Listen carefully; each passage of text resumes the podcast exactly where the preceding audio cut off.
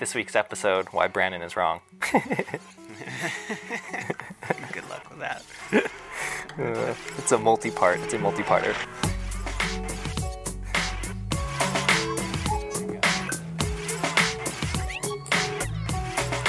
That's right.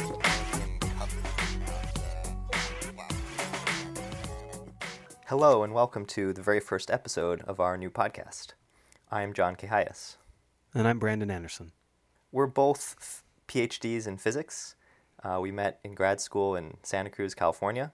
Since then, I was working as a postdoc doing research in physics in Tokyo and more recently in Nashville. And I just finished a four year postdoc in Stockholm. Uh, in general, we're going to be talking about whatever we find interesting, whether it be physics, sci fi, music, movies, even. Today is a, an example of the last one. We're going to talk about the 2012 film Prometheus by Ridley Scott, which is a prequel to Alien Covenant, which has just come out.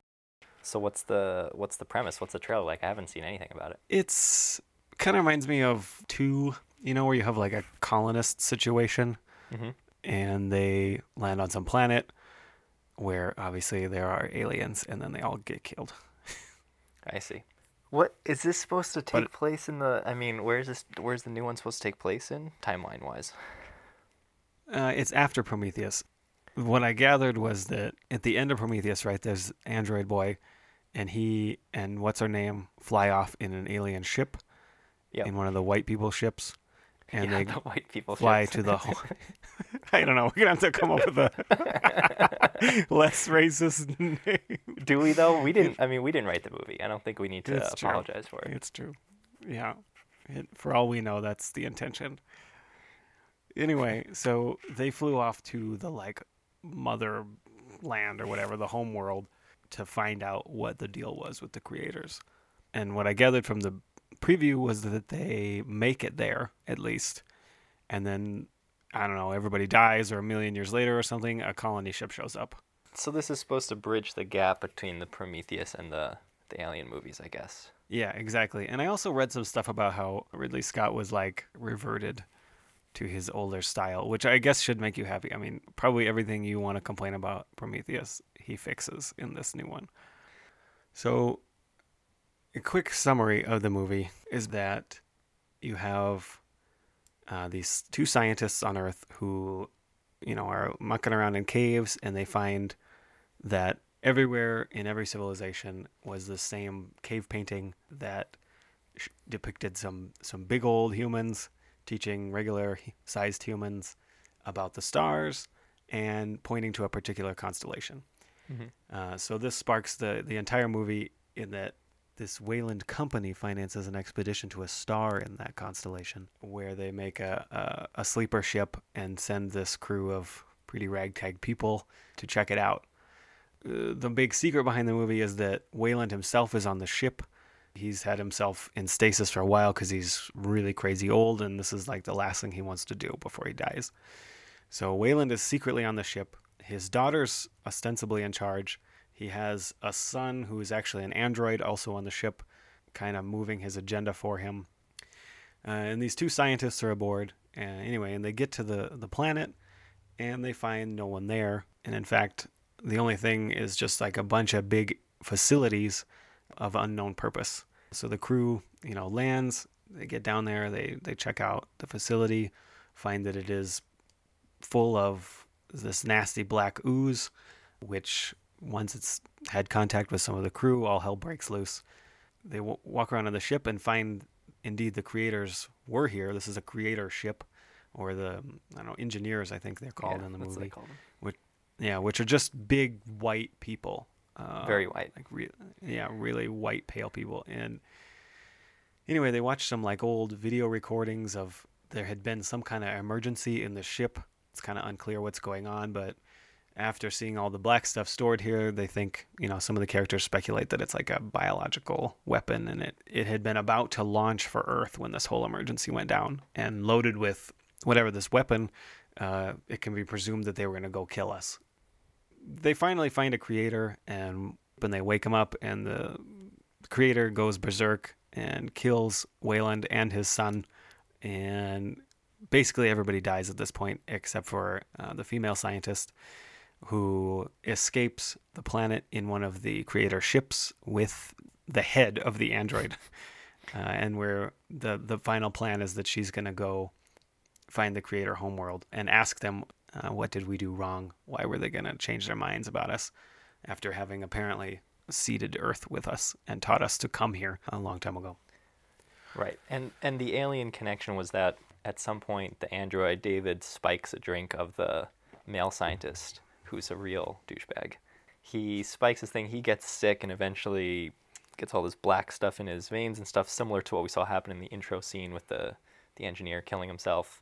And anyway, he gets killed by the crew members on purpose. He wants to die. But before that, he infects his wife, the female scientist, and she is suddenly three months pregnant with this thing, and she panics, manages to escape instead of being put back into stasis, and has a machine do surgery on her to remove the the thing which looks like a baby face hugger from Alien. Yeah.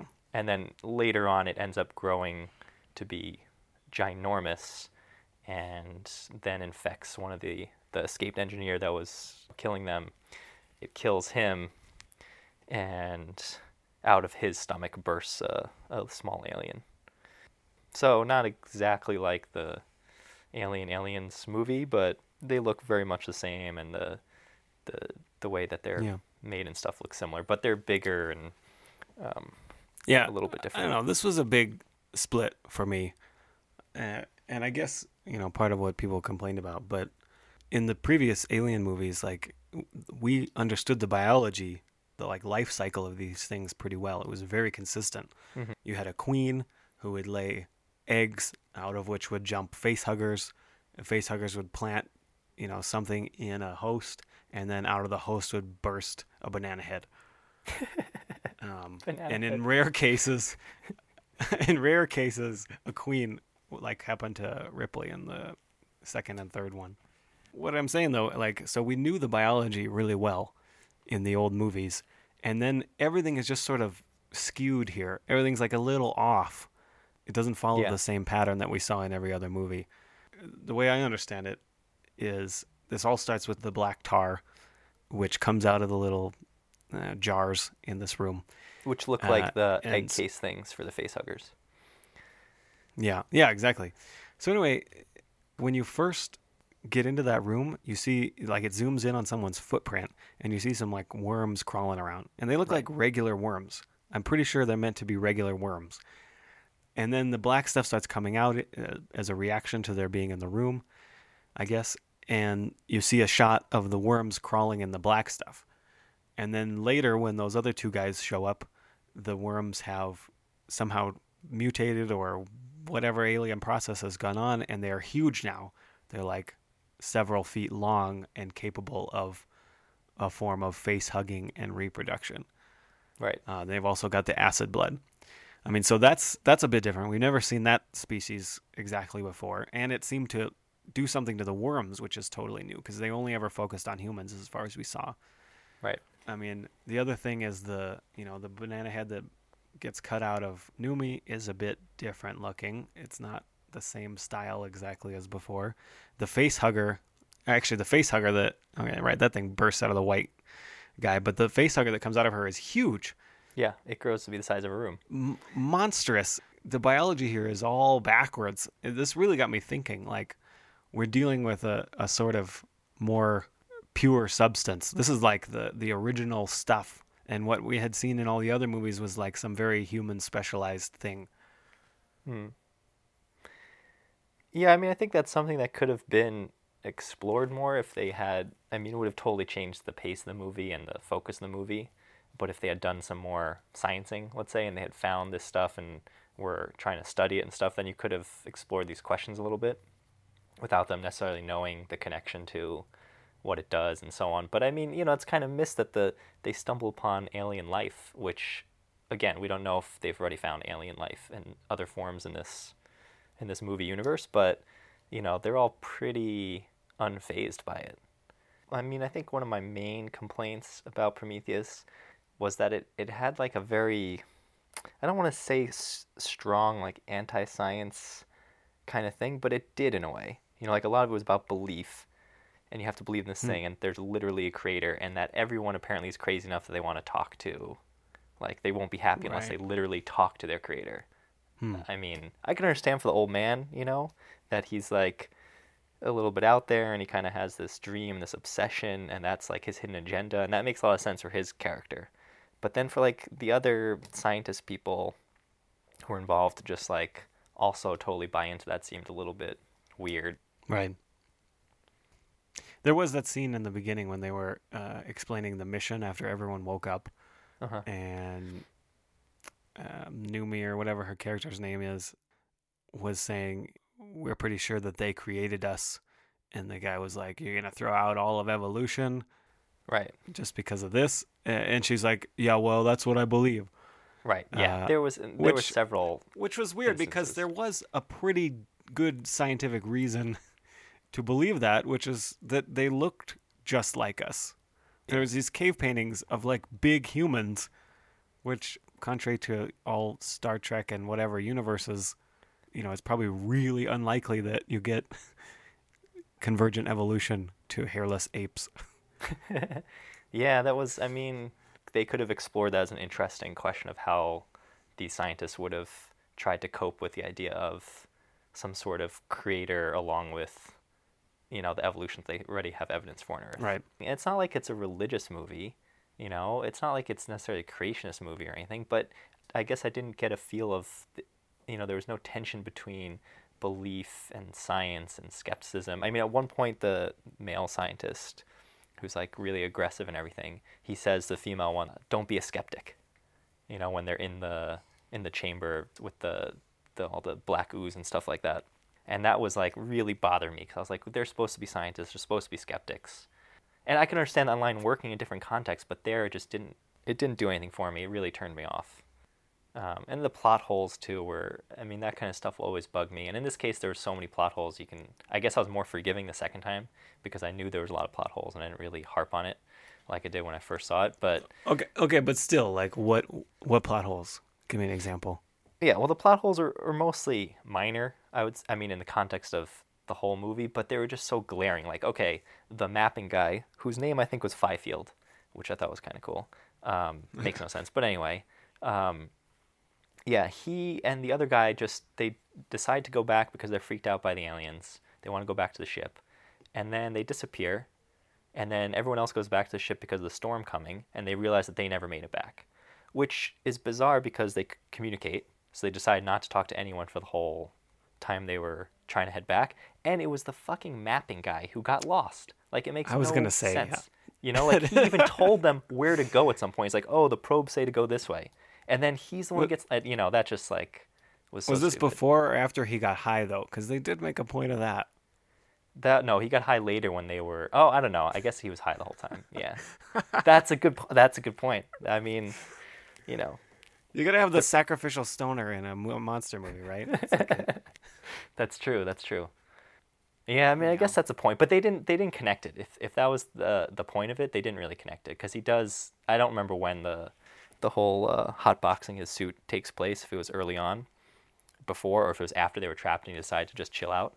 Um, it might have been before, but you know, then there was this big gap in the movie, and it doesn't. He doesn't do anything else, which makes him seem high. And then the other guy was totally fine. So yeah, fair enough. I, I remember that being a, a little jarring too. mm, minor things I did like on the topic of plot holes that perhaps are minor and I didn't like. I did like the old man exoskeleton. I thought that was cool. You mean when he went to visit the white guy? Yeah, yeah. Old man Weyland gets this like exoskeleton thing That's to right. help him walk and stuff, and at the same time he's still kind of decrepit. I thought that was kind of cool. Yeah. It was a nice like nod to future but not inconceivable technology. Right. Really, although I mean, what's the point of a body when you have you can build an android that good? You know, you'd think at that point you could probably just lop his old head off and put it on.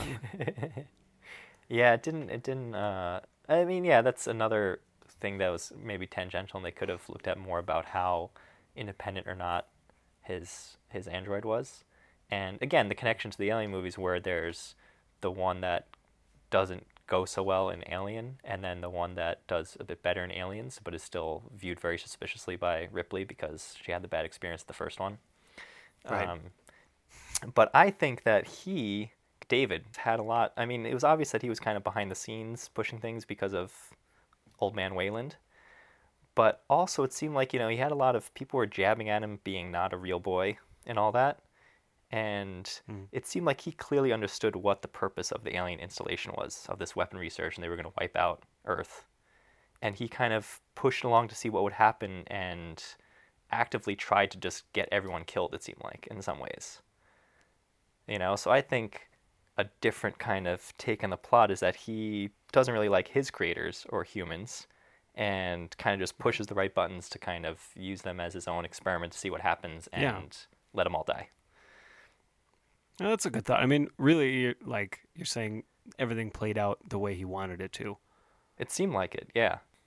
Yeah, I mean, the few things he does, right? Like the big plot things, like poisoning what's his name, and you know, inadvertently impregnating uh, Noomi with the alien baby.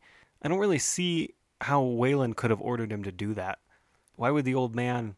I mean, he was here to see the the the creators. I don't see what what would be the purpose for him to infect his crew. I mean, really, the like the company, the evil company purpose of like getting aliens and using them for their own benefit didn't exist yet. They didn't know that Yeah. the xenomorphs exist, Yeah. and so I think David was doing that on his own.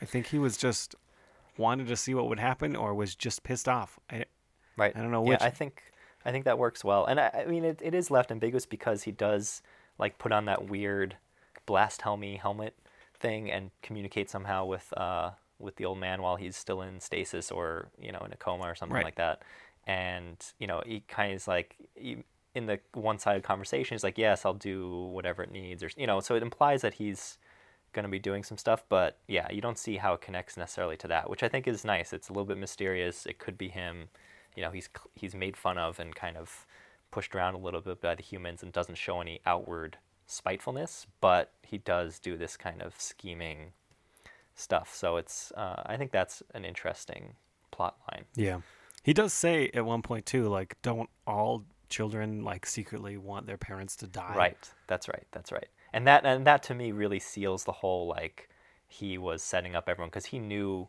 you know, on and that interpretation where he wasn't told to do anything with the black ooze, he figured out what it's for. He knew that the ship was pointing to was going supposed to go to Earth, so he kind of knew what was going to happen. And so he must have figured like, okay, you wake this guy up, and he was about to launch and destroy everyone on Earth, and then he sees some humans. He's not gonna be like, hey, what's up? Yeah. I was really curious about what did Fassbender say to the white guy. right. You know, there's that yes. scene where they wake him up Yes. and then he just Yep. starts spouting a bunch of old timey language and Yep. the dude goes ballistic and kills everybody. Like, what did he say? Ah, Yeah. Yeah, I, I was. That, I think that too. That's a good. That's an interesting point. And again, good that they didn't subtitle and stuff because I think it works like that. Where, um, you know, was he accurately saying something, or were you saying like, here are your people that you were going to kill. Like you should just do it quickly before they figure it out. right. But Yeah. he also destroys David. So, um, you know, well, maybe he can't tell that he's not human. Yeah. Anyway, I, I did like that that you didn't know what he said. It, like that Yeah. happens in some movies, you know, where you like the characters whisper something or whatever happens and you don't know what was said. Yeah. Uh, yeah, but it that's like a very deliberate form of why I liked this movie. You know, there's some Hmm. purposeful obscuring of what what's going on behind the scenes. Yeah, I don't I don't have any complaints about that sort of thing. I think we both uh, I think we have similar views on liking ambiguity and some you know open questions and some interpretation. Like I have nothing against Prometheus for not answering all the questions that it put out there. Speaking about the old movies, right? The I think one thing that was clear, you know, we didn't know much about the the xenomorph at all, but that it was like a perfect killing machine Yeah. for humans.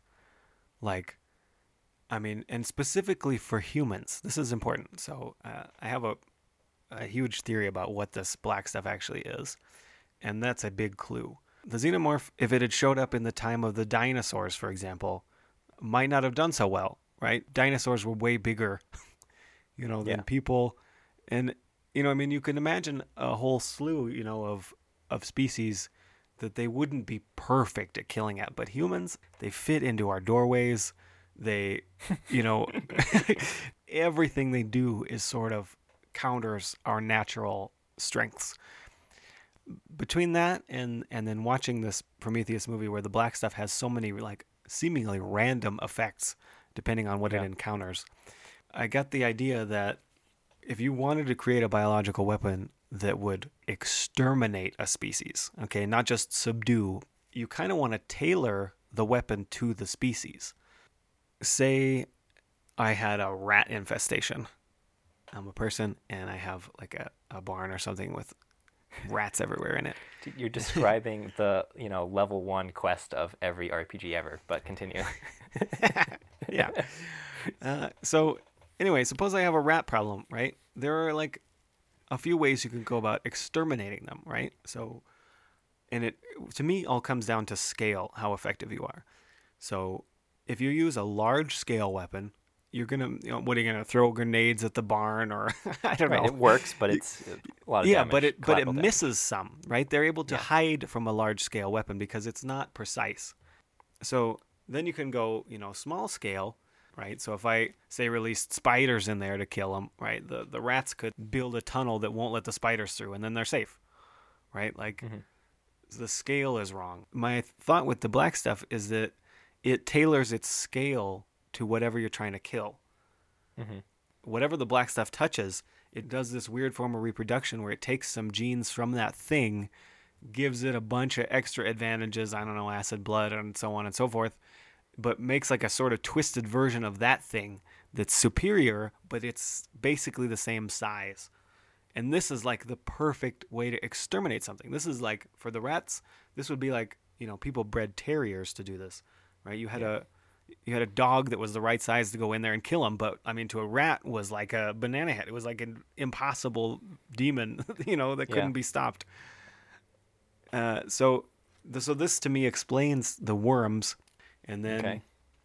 you know, it, it when it when it has interactions with the whites, it makes basically big versions of the stuff that it would make for us, because the scale needs to be slightly larger, but you know, I basically made the same uh, type of things because we're the same species.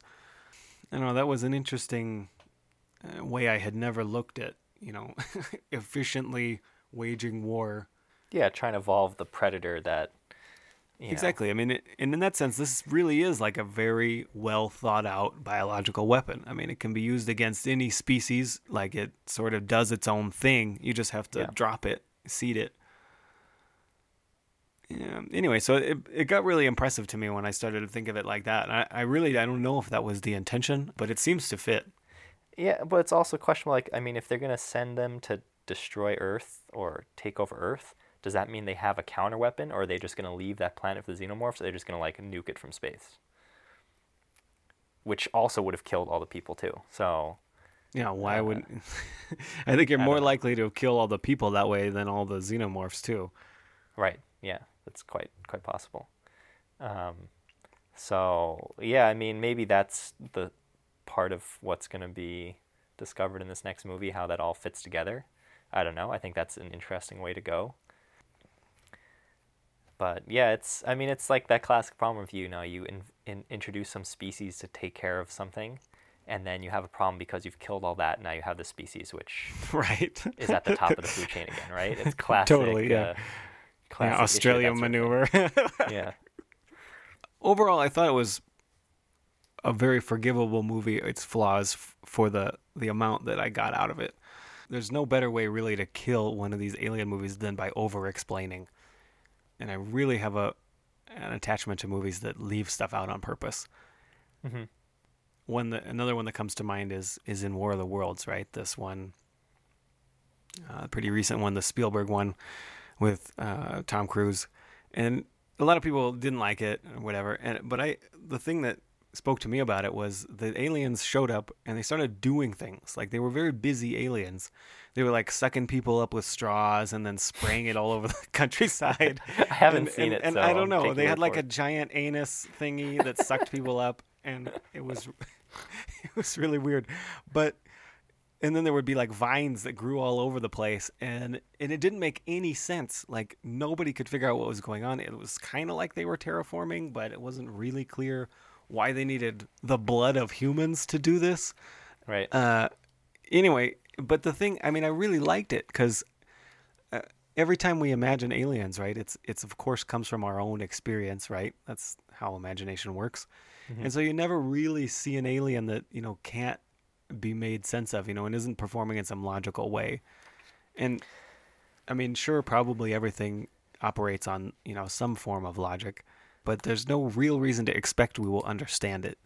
That's and that's Like- you know not to get sidetracked, but that was one of the really fantastic things about Arrival, was that the whole thing was built on the idea that you can't understand how these aliens communicate, Right. and trying to figure it out, and just the whole idea of them being completely different from basically anything else. Which, yeah, to your Right. point, is exactly the thing that you don't see that enough. That this mystery of, you know, I mean, just trying to understand you know all the types of life you have on earth there's all sorts of things that are totally bizarre and don't make any sense so Right. you know it, it is a i think it's an interesting way for sci-fi stuff to go in is really pick something bizarre and different and of course it's very difficult to come up with but um, yeah then it leaves a lot Yeah. open in the Yeah, end, i think which is cool Exactly. And you, I mean, there are lazy ways of doing this too, where you just didn't bother sure making the story make sense, you know, and then it comes off like confusing and amazing, you know. But I think there's a sweet spot where you, Yeah. you know, you, it, it, it seems like it could make sense, but it just doesn't quite fit together, which, which is what I really like.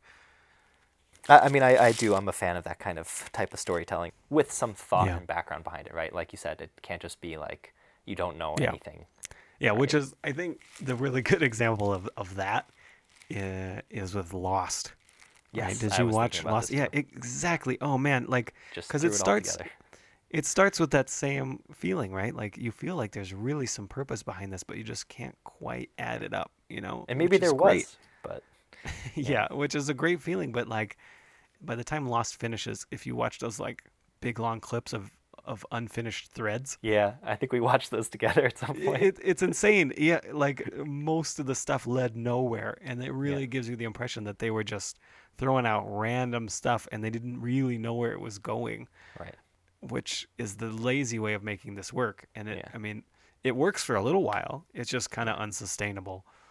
Yeah, it catches up. You just keep on digging and digging, and you don't know where you're going, and it's just a big mess. exactly, exactly. Uh, but I, I imagine it's really hard to write a story, come up with something that ties it all together, and then not tell us. Mm, yeah, You know what I mean? That's that takes an incredible amount of you know self control to to withhold that. yeah. I, I, I, I would can definitely see that. Yeah. so Um, I, I imagine that you know the the number of times that we see this type of storytelling, uh, you know, out of the times that they they don't tell us, I bet mostly it's because they don't know, not because they knew and they they Yeah. they held it back. I bet I bet it's almost like an overwhelming urge. You have to put in the final revelation scene. That's why you always see these like. Bond movies or whatever, where the last scene is the villain explaining the entire thing. Right. right. There's no other way to get it out there, but they have to tell us, you know. yeah. So are you excited to see Alien Covenant? Yeah, actually, I I don't know, judging by the reviews, I would have hated Prometheus too, so we're not going to take anything seriously until I see it. Uh, and if Well, they can, I mean, they still have most of the cast, right? Like they're going to at least show Noomi and the head of what's his face show up to this other planet. I, you know, they may have taken the body because she threw the body off of the ship as they were leaving, but I don't know if they brought it, if she bothered dragging it to the other ship. right? Yeah, I don't know. I don't remember if you see it attached to the go kart thing or what. I hope it's just a head. I don't know. That would be pretty awesome. Well, I guess there's only one way to find out. We've got to go out, see the movie, and report back. And if the movie sucks, I blame you, Brandon. Good. That's it for this episode. Thanks everyone for joining us, and we'll see you next time.